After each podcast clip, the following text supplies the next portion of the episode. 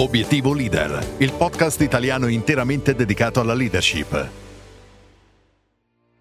Essere ottimisti è il trend del momento. Guai a te se provi a dire di essere un leader pessimista. Striderebbe, no? Un leader per definizione deve guardare al futuro con fare ottimistico per l'appunto. Ormai credo che tu lo sappia, non sono un sostenitore dei trend mordi e fuggi, molto spesso superficiali, ma mi piace scavare un po' più a fondo. Ed è proprio per questo che voglio lanciarti la provocazione. Se non sei un po' pessimista, allora non sei un buon leader. Cosa ti voglio dire? Beh, prima di parlartene, come sempre, benvenuto su Obiettivo Leader. Io sono Roberto De Angelis, trainer, coach e consulente aziendale sulle tematiche di leadership, team working e comunicazione. Se non lo hai già fatto, clicca sul tasto segui e sulla campanellina per non perderti nemmeno un episodio di questo podcast. Essere sempre ottimisti non ti garantisce prima di tutto il raggiungimento del risultato e neanche che durante il percorso tu e i tuoi collaboratori possiate trovare sempre la giusta motivazione. Vedere sempre le cose nell'ottica positiva alle volte può falsare un po' la realtà.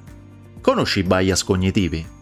Te la faccio molto breve, anche perché eh, farò proprio una puntata sui bias cognitivi tra poco, quindi ti invito poi ad ascoltarla. Il bias è un errore di valutazione che fa il nostro cervello.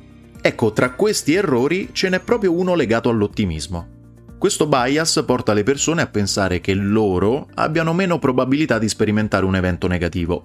Ad esempio, giusto per capire un po' meglio il concetto, se sei un imprenditore o un'imprenditrice, potresti immaginare che la tua azienda non possa mai fallire. Dai, chi lo penserebbe? Eppure, statistiche alla mano, più del 50% delle nuove aziende chiude i battenti nei primi tre anni di attività. Essere ottimisti per partito preso, di questo infatti stiamo parlando, può falsare la realtà e soprattutto non ti prepara alle eventuali situazioni che non sono state programmate e che possono mettere a rischio la tua azienda oppure il tuo team. Non ti sto dicendo di essere un pessimista cronico, mi raccomando, ma di iniziare a confinare l'ottimismo nei limiti della realtà. Per concludere voglio portarti l'esempio dei fratelli Wright, gli inventori del primo aeroplano. Pensi che nel momento in cui costruirono il primo prototipo si aspettassero che tutto il mondo sarebbe accorso ad acclamarli?